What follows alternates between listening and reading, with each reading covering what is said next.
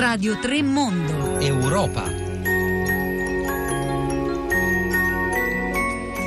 Buongiorno da Anna Maria Giordano e benvenuti oppure bentornati all'ascolto di Radio 3 Europa. Oggi parliamo della vita ai tempi del mercato unico digitale, parliamo di quell'Europa che ci cambia la vita ogni giorno e cercando di tenere fede a una delle piccole ambizioni, piccole grandi missioni di questa trasmissione, appunto cercare di capire quanto le norme che vengono pensate, discusse e poi varate a Bruxelles ci cambiano davvero la vita vita. La vita ai tempi del mercato unico digitale, la rivoluzione digitale che è in atto, ci mettiamo un bel punto interrogativo perché sono state tante le cose che, eh, di cui si è eh, scritto in quello che è un multipacchetto, diciamo, presentato a Bruxelles su eh, tutto quanto riguarda e-commerce, eh, ma anche mm, piattaforme digitali. Insomma, adesso cercheremo di capire un po' alla volta di cosa stiamo parlando. Intanto è stato presentato proprio dalla Commissione come una proposta di compromesso. Non è la più ambiziosa, ma con questa eh, proposta si vogliono raggiungere comunque eh, degli scopi concreti. Io ringrazio eh, per essere qui con noi noi collegato al telefono da Bruxelles Alfonso Bianchi, giornalista di AU News. Buongiorno. Buongiorno a voi. E come sempre questa, questo quotidiano online e le persone che ci lavorano ci aiutano a capire eh, che cosa eh, si decide a Bruxelles, cosa in particolare decide la Commissione, che è l'organo esecutivo, lo ricordiamo, tra le istituzioni europee. Allora di cosa stiamo parlando? Eh, quanto si è allargato o quanto si è concretizzato questo mercato unico digitale invocato ormai da, eh, eh, da anni, possiamo dire, e eh, anche additato come uno dei fattori di sviluppo futuro e di uscita dalla crisi del, per l'Unione? Allora, al momento si tratta, come sempre, quando, quando, si parla della grande macchina europea, di proposte, proposte della Commissione, proposte che non sono forse le più ambiziose, proposte che potrebbero diventare anche meno importanti quando saranno passate al vaglio del Parlamento europeo e del Consiglio. Si tratta di un pacchetto piuttosto complesso che agisce su diversi ambiti, ma nello specifico sono due i grandi macro, macro aree in cui si. Uno è l'e-commerce, cioè il commercio online, per cercare di uh, aumentare le vendite dei beni online a livello transfrontaliero. Siamo Unione Europea, ci possiamo muovere, possiamo andare in Francia, in Germania, ovunque vogliamo a comprare, ma comprare nei negozi online a quanto pare non è così semplice e un'altra parte del pacchetto invece riguarda i servizi audiovisivi, servizi audiovisivi soprattutto online che oggi sono in grande, in grande crescita e qui il pacchetto tende da una parte a cercare di tutelare i minori, eh, tutelare contro i discorsi di incitamento all'odio perché oggi sulle piattaforme online come YouTube e quant'altro si può trovare sempre, sempre di più e anche per riuscire in qualche modo a dare spazio alla creatività europea che da un certo punto di vista eh, con le nuove piattaforme online come Netflix sta venendo un pochettino surclassata da quella americana e dai prodotti americani. Questi sono i due grandi Alfonso ambiti. Bianchi, abbiamo già nominato qualche protagonista della vicenda perché naturalmente sebbene si tratti di proposte c'è chi è già eh, contento a, a, sufficienza e chi non lo è abbastanza. Abbiamo nominato Netflix, la revisione della direttiva sull'audiovisivo mh, mm, sembrava fosse interessata proprio nei confronti no, delle piattaforme online di video on demand e mi pare che Netflix non sia contenta di queste, di queste future norme. Certo, allora Netflix in questo momento è su tutti i titoli, anche se chiaramente non viene quasi mai nominato, ma è chiaro che in questo momento è il principale operatore di video, diffusione di video online. Uh, questa del 20% del contenuto europeo è soltanto un'idea. La Commissione vorrebbe che tutti gli operatori, uh, anche stranieri, quindi Netflix, che operano in Italia e che diffondono dei video, dei film, mettano un 20% di contenuti europei.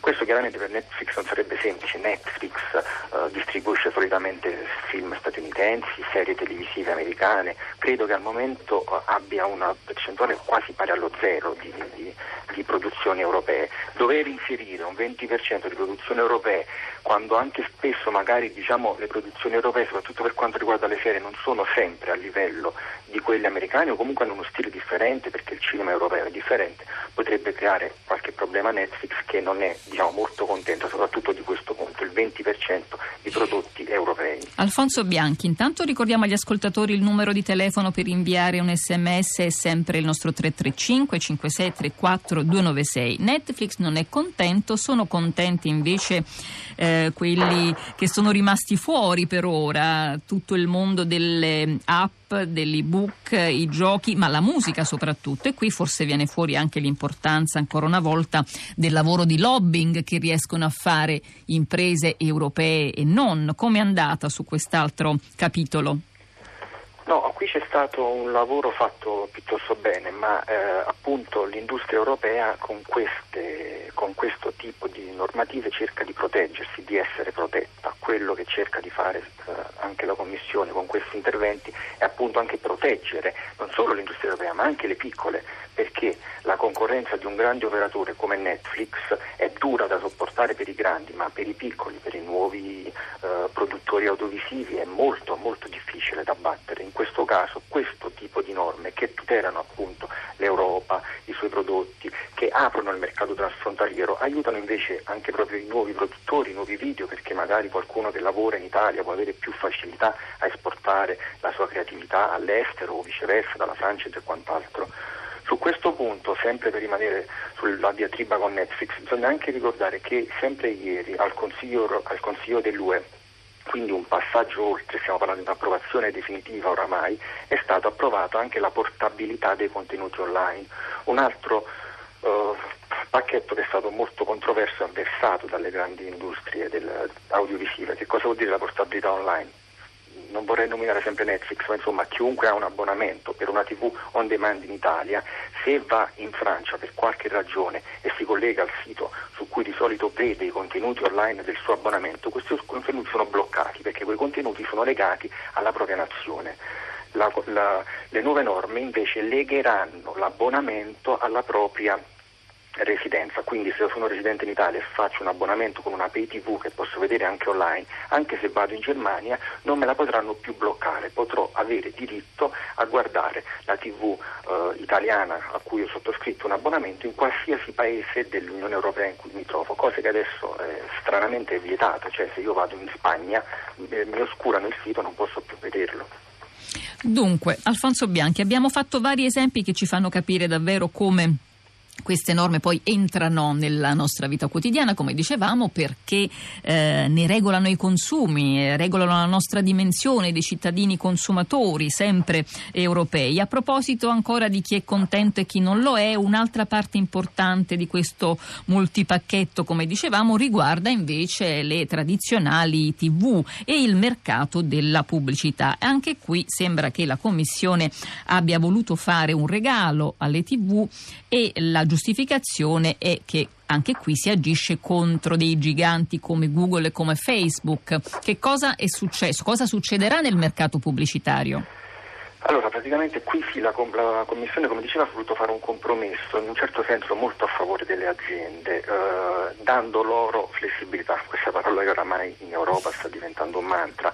Eh, che cosa succede? La, la, legge adesso impone che ci siano un massimo, un tetto di pubblicità nei, nei nostri canali televisivi del 20% ogni ora quindi nessuna televisione può fare più di 20% pubblicità ogni ora. Adesso la Commissione che cosa propone? Propone che nella fascia oraria che va dalla mattina alle 6 fino alla sera alle 11 rimanga il tetto del 20% della pubblicità, ma non sia più legato all'ora, bensì sia legato all'intera giornata. Questo che cosa vuol dire? Che se prima il massimo di pubblicità in un'ora poteva essere 12 minuti circa, il 10% di un'ora, il, adesso questo, il, il 20% di un'ora, scusate, adesso questa, questo tempo può variare, magari nelle ore di punta può aumentare, in cambio però deve diminuire in altre ore. Le televisioni potranno così gestire la quantità di, tele, di pubblicità che potranno trasmettere nel, nella giornata. Ripeto, si, si, presuppone che nelle ore di punta dei maggiori ascolti le pubblicità potrebbero aumentare, in cambio però diminuirebbero negli altri orari. E questo comunque è un cambiamento di prospettiva, diciamo, per eh, eh, chi si siede davanti a una TV, chi guarda la TV, eh, adulto o bambino che sia, insomma, la gestione e anche la, diciamo, eh, la, l'occupazione, tra virgolette, del mercato pubblicitario potrebbe portare dei cambiamenti. Eh, notevoli. Dunque, eh, Alfonso Bianchi, eh, per ora davvero grazie infinite e l'appuntamento magari è per andare a scoprire cos'altro accadrà, mi pare a settembre, no? dove si dovrebbe eh, parlare di un altro capitolo di tutto questo settore. Eh, sì, adesso dopo che è stato lanciato questo la Commissione europea ha già promesso che ci saranno altri passi ulteriori. Quello che sarà interessante seguire è come risponderanno il Parlamento europeo ma soprattutto il Consiglio a queste nuove norme perché è lì che poi le proposte della Commissione, che siano esse ambiziose o meno, è lì che poi si va a vedere quanto veramente diventeranno efficaci o meno perché di solito è lì che avviene il rafforzamento o spesso come accade l'indebolimento delle idee della Commissione. Perché lì appunto c'è da una parte l'azione di lobbying, ma lì c'è anche la politica e lì ci siamo anche più direttamente noi perché ci sono certo. i rappresentanti, i nostri rappresentanti che abbiamo eletto. Grazie e buon lavoro a Bruxelles, allora a presto. Buona giornata. Era Alfonso Bianchi, giornalista di EUNews, quotidiano online che vi consigliamo di andare a sfogliare per guardare da vicino il lavoro delle istituzioni europee a Bruxelles. Avete scritto sull'e-commerce, chi di voi ancora eh, nutre scarsa fiducia e dice che non comprerà mai online, c'è chi eh, dice che ha esperienza di eh, difficoltà di aprire vendite online a causa di tassazione, insomma, e, e l'idea è proprio che nuove norme che mirano a creare un mercato unico dovrebbe eh, dovrebbero mm, rendere più semplice e più agevole il cammino per tutti. Restate con noi perché adesso eh, andiamo da un'altra parte, questa è l'Europa delle norme, delle direttive, del lavoro politico e decisionale che viene fatto a Bruxelles. Noi andremo nell'Europa eh, di chi l'ha fatta, nella storia di chi l'ha fatta. Altiero Spinelli a 30 anni dalla sua morte. Intanto il nostro numero è sempre 335 5634 296.